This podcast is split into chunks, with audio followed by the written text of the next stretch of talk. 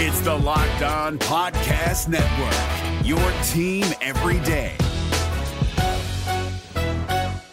We're driven by the search for better, but when it comes to hiring, the best way to search for a candidate isn't to search at all. Don't search, match with Indeed. 93% of employers agree Indeed delivers the highest quality matches compared to other job sites, according to a recent Indeed survey. And listeners of this show will get a $75 sponsored job credit to get your jobs more visibility at Indeed.com slash podcast. Just go to Indeed.com slash podcast right now and support our show by saying you heard about Indeed on this podcast. Indeed.com slash podcast. Terms and conditions apply. Need to hire? You need Indeed. Kyle Crabbs here, host of Locked On NFL Scouting. Join Joe Marino and me every day as we provide position by position analysis of the upcoming NFL draft. Check out the Locked On NFL Scouting podcast with the draft dudes on YouTube or wherever you listen to your favorite podcasts. Locked On Podcast Network presents Locked On Sports Today. The Western Conference has its newest big three as Bradley Beal is headed to Phoenix. Will this move get the Suns where they want to go? Also, we take an in depth look at Victor Wembanyama, and golf was at its finest on Sunday. I'm Peter Bukowski, starting your day with the can't miss stories and biggest debates in sports. You're locked on sports today. Searching all major sports. Found. Let's start with the biggest story. Do the Suns have a new big three? Phoenix certainly hopes so. Bradley Beal in the mix. Now, Chris Paul out the door. Joining me now, Brendan Clean from Locked On Suns. And Brendan, this was a team that made a huge move in the middle of the year last year to go get Kevin Durant. They come up short, though they did take two games off the champion Denver Nuggets. So now they go get Bradley Beal and they send Chris Paul out in as part of this trade with Landry Shamet and a slew of draft picks. Uh, what do you see as the intent here? What is the goal with Bradley Beal? What's the fit? I think the goal was to get a better supplementary cast around Devin Booker and Kevin Durant based on what we saw in the offseason or in the postseason when both of those guys were great. Booker even better than Durant, which I think yeah goes into what we saw tonight and or today in, in terms of making him even probably more of a focal point as a creator. But the, the goal was to get better stuff around those guys. And when you look at the environment, it does not seem like teams similar to last summer when he was restricted a restricted free agent are very high on DeAndre Ayton, willing to offer all that much on DeAndre Ayton. And so you had a situation where if that's not going to result in much of a boon for your team and, and roster building, Chris Paul. The conversation as recently as last week, I think the last time I was on this show with you was about cutting him outright. If you look at all of that, pick swaps, the Suns might not even have to give that up in this Bradley Beal trade because they're probably going to have a better pick than the Wizards. Second round picks, take them or leave them. Landry Shamet is a player that has not been very good for the Suns since they traded for him two years ago. You zoom out, and it's like they turned a lot of their flotsam and fluff into an all star player. And you can imagine a world in which they got two guys or three guys or four guys that theoretically fit a little better, maybe cost a little less, maybe a little more balanced. But in this particular case, I think they would have been silly not to explore it. And when the price tag ends up being so small, despite how crazy this salary structure is going to be and everything else, I think it's probably the best move that they could have made to upgrade the roster given what they had to work with. There was some reporting around uh, what Bradley Beal wanted in all this. In fact, you and I went back and forth on Twitter about this because Chris Haynes reported that the Suns would be willing to give up DeAndre Ayton, but that the preference from Bradley Beal was that Chris Paul be in the deal. What do you make of that? Yeah, I think it's the power of a no trade clause, right? I mean, I don't know how much the Wizards really wanted DeAndre Ayton. I, you know, I, I think it's somewhat similar. It's reminiscent to me of the Brooklyn situation with Kevin Durant, where all last summer, you know, Suns fans were like, why can't they just get it done with Ayton? And they're just posturing. They, they, would be fine with Ayton. Brooklyn should just take him back. It, it's not that big of a difference between him and Mikal Bridges or whatever other formations there may have been. But after multiple rounds of this guy being available in free agency and other trades now in this series of negotiations, I tend to think it was more so coming from that side of things. Now, from the Wizards standpoint, I also sort of get that. I, I feel like the Wizards would benefit more from just a reset rather than a big bloated contract for what might be a more promising young player. But is he a difference making, rebuilding centerpiece? Probably not. So I think this was the best Suns package that the, the Wizards could have gotten. Was it the best overall package? Probably not. But Bradley Beal had the the say in the end. He had the final vote on all of this, and what he wanted was to go to the Suns, and that's why we're here. Yeah, that's that's the power of a no trade clause. Quickly here, Brendan. Uh, I understand when you have the opportunity to bring in a player uh, on the level of Bradley Beal, you just say, okay, we'll figure it out. We'll figure yeah. it out, even if the fit is a, a little, I wouldn't say wonky, but there's there's some questions now about who's going to be the playmaker, who is going to create for others who's the point guard on this team? Who is going to be the creator? Yeah, I think the point guard is Devin Booker, and I think one of the things, maybe not full time, maybe not the only guy that does that on this team, but I think in crunch time that will be what happens. And I think in a way the Suns pivoted to a more modern inception of this team at the same time by doing this deal. You know, Chris Paul, it's it's great in theory to say we need to replace what he does. The reality is in the modern NBA, there just are not a lot of those left. That's not how point guard is played. It's, he's 38. He's he's not from this generation, and the guys that are from this generation don't play like him. So there wasn't going to be a reality where the Suns somehow got another Chris Paul back. They decided to go ahead and get somebody who can shoot, score on a secondary action, and and maybe play point guard off the bench and just different things to make their team better. And I think that's what Beal will do. Stay up to date all year on the Phoenix Suns by subscribing to Locked On Sports today and Locked On Suns on your favorite podcast app and on YouTube. Thanks for making Locked On Sports today your first listen. Coming up, one of our hosts on the Ultimate NBA Mock Draft got an in depth look at Victor Wembanyama. Before we get to that, a prominent sixth man of the year is calling it a career. Baseball season is in full swing, and there's no better place to get in on the action than FanDuel, America's number one sports book, because right now new customers get a no sweat first bet up to $1,000. That's up to $1,000 back in bonus bets if your first bet doesn't win. Just go to fanduel.com slash locked on to join today. The Astros are still recovering from being swept at home by the Reds and now welcome the Mets and Max Scherzer to town. FanDuel likes the Astros to stop the skid and has their odds of winning at minus 130. So don't miss your chance to snag a no sweat first bet up to $1,000 when you join FanDuel today. Just go to fanduel.com slash locked on to sign up. FanDuel, official partner of Major League Baseball.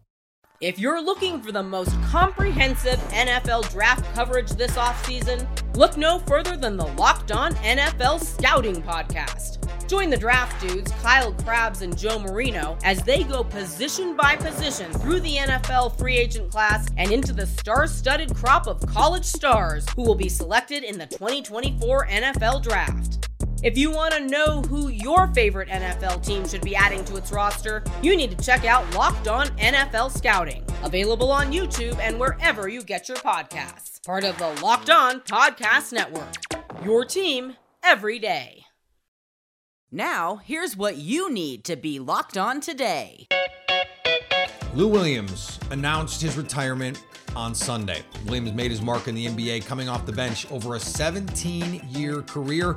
The 36 year old Williams won three Sixth Man of the Year awards, tied with Jamal Crawford for the most in NBA history.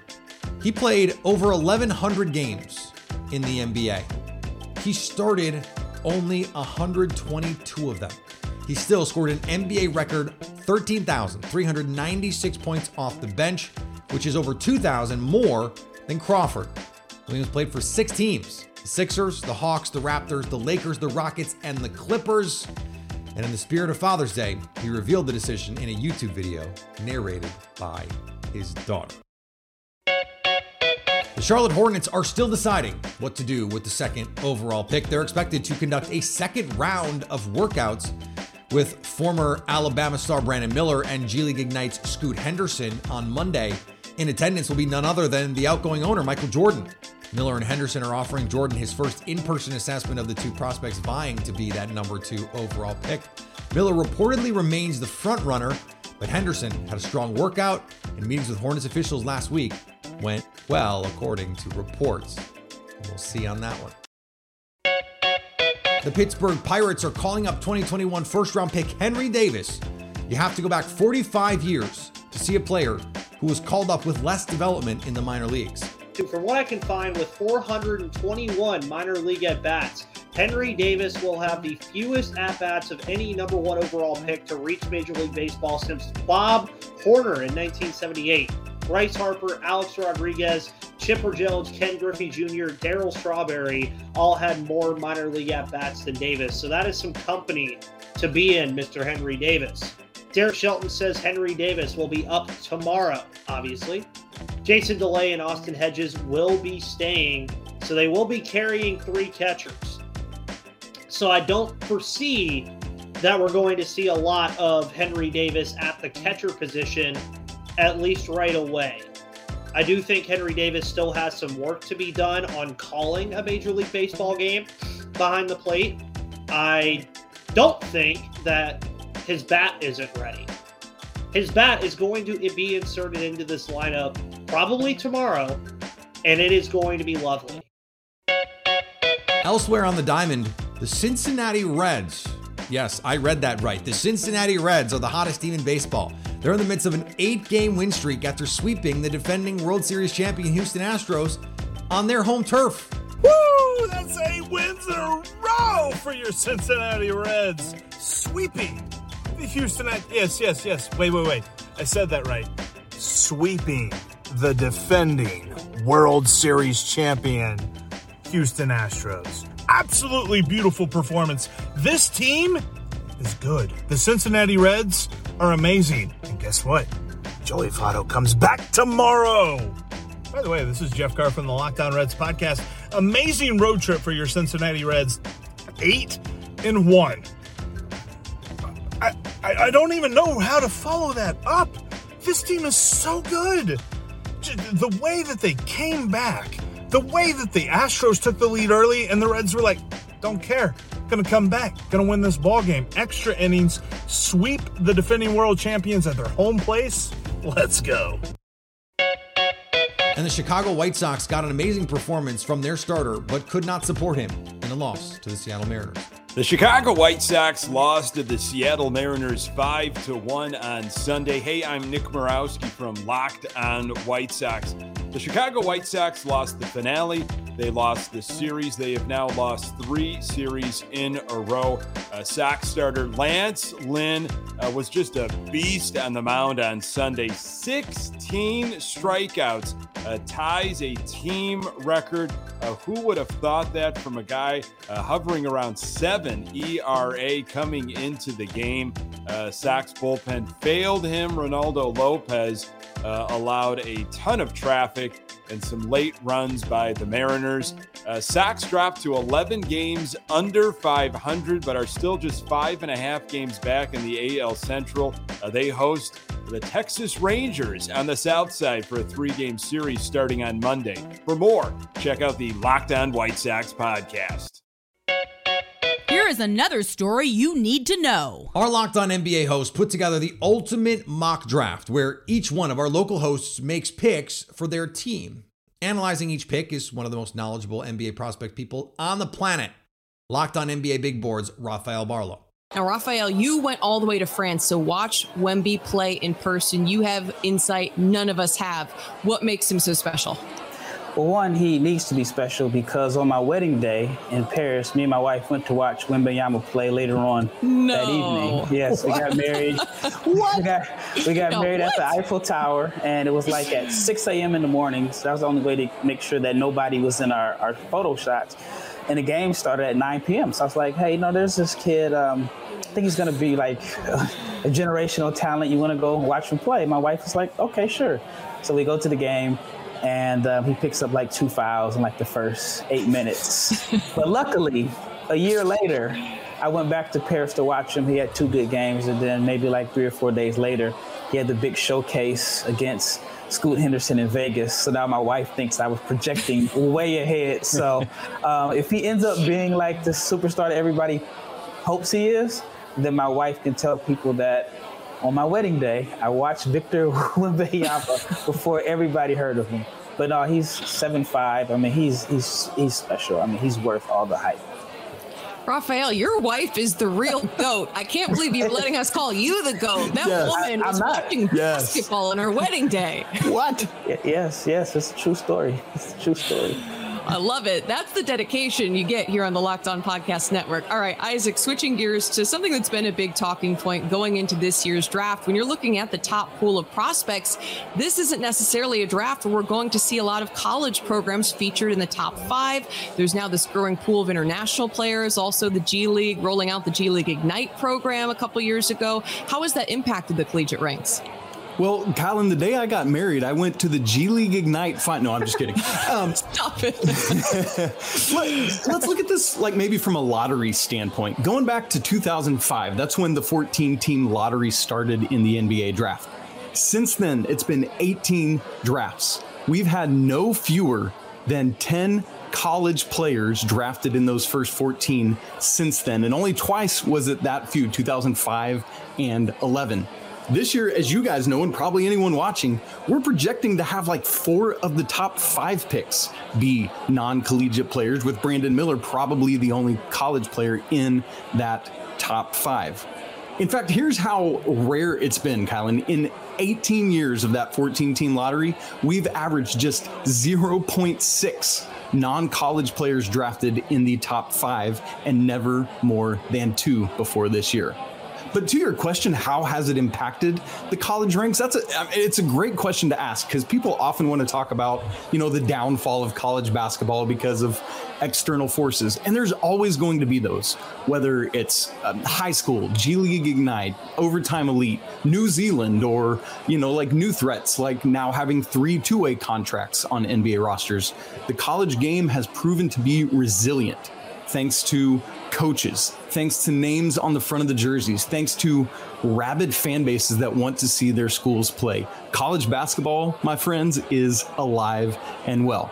Here's what I'm watching though. Over the course of these first three episodes of our draft, are we going to have the first ever time when there are single digit college players drafted in the lottery? Got to see if Leonard Miller can slide up into that top 14. We'll find out. Catch every pick of the Ultimate NBA Mock Draft by subscribing to Locked On NBA on your favorite podcast app and on YouTube. Coming up, the U.S. Open did not disappoint. If you're looking for the most comprehensive NFL draft coverage this offseason, look no further than the Locked On NFL Scouting Podcast. Join the draft dudes, Kyle Crabbs and Joe Marino, as they go position by position through the NFL free agent class and into the star studded crop of college stars who will be selected in the 2024 NFL Draft. If you want to know who your favorite NFL team should be adding to its roster, you need to check out Locked On NFL Scouting, available on YouTube and wherever you get your podcasts. Part of the Locked On Podcast Network. Your team every day. It wasn't everyone's favorite U.S. Open. At least the players didn't love it. Brooks Koepka, Viktor Hovland, defending champion Matthew Fitzpatrick all took some shots in various forms at Los Angeles Country Club. Not necessarily just the venue, though. Not everyone was a huge fan of the venue. It was also a fan problem. According to one report, just 9,000 general admission tickets were sold. The balance were hospitality, they were suites, they were people in tents, not on the grounds, creating the kind of raucous atmosphere that have has over the years defined US Open play, especially in these big cities. But when it came down to it on Sunday, we still got the kind of golf we were looking for. It was a tournament that opened with two players, not one, but two players setting major championship records, shooting 62 on Thursday. And it felt like, oh, here we go. LA, LACC, they were not up to the task. It was a, it was a, a club that we'd heard all week. Oh, the guys have not never seen this. Rory McIlroy's never even played here. He, he's watching YouTube videos. This is going to be a disaster. And then guys go out and burn the place down on day one. And it was, well, sorry. But then by the end of the week, Rickie Fowler, what did he do? Just went in reverse. Xander Schauffele shot that 62. What did he do? He goes in reverse. But on Sunday, they still had the best players in the world chasing that title. Now, Wyndham Clark, he stared them down. The kind of story that we can get in a US Open. Wyndham Clark does have a win this year, one at the Wells Fargo, but is not the kind of proven star player that he was in competition with on Sunday. Rory McIlroy, a multi-team major winner in search of that next one. Rickie Fowler, one of the game's most marketable players, looked like he had the opportunity to do something that is so rare, make a comeback and win his first major. Number one player in the world, Scottie Scheffler, he couldn't get it done. Rickie Fowler made the most birdies in US Open history. He couldn't get it done. In every other US Open in history, Rory McIlroy scored a par, would have won. It didn't because Wyndham Clark was nails, faced down every test LACC and the field had to offer. And when it came down to it, his best was the best. Best. It was better than Rory McIlroy, a legend, arguably the greatest player of his generation. It was better than Scottie Scheffler, the number one player in the world. That's what major championship golf is all about. And so, for all the complaints, oh, it wasn't a great venue, oh, the fans weren't great, okay. But what I care about, what the fans at home care about watching, is that we get compelling golf and we got compelling primetime golf. That's exactly what LACC and the USGA, and maybe most of all, Wyndham Clark gave us. And finally, talk about awkward timing. On Sunday, the Atlanta Braves had Charlie Culberson's dad set to throw out the first pitch for Father's Day. Just one problem the Braves designated Culberson for assignment Sunday morning. Instead, Atlanta had Michael Harris's father toss out the first pitch. For what it's worth, there are so many ceremonial first pitches before a ball game, it's difficult to keep up, but can we keep it to one ceremonial first pitch, please? Podcast host Gallagher Clouds here. Sorry. Thanks for making Locked On Sports today your first listen. Now go find your favorite team's Locked On podcast and make them your second listen. Coming up tomorrow as we get into the thick of baseball season. Who's at the top of the mountain right now? So at least until tomorrow, stay locked on sports today.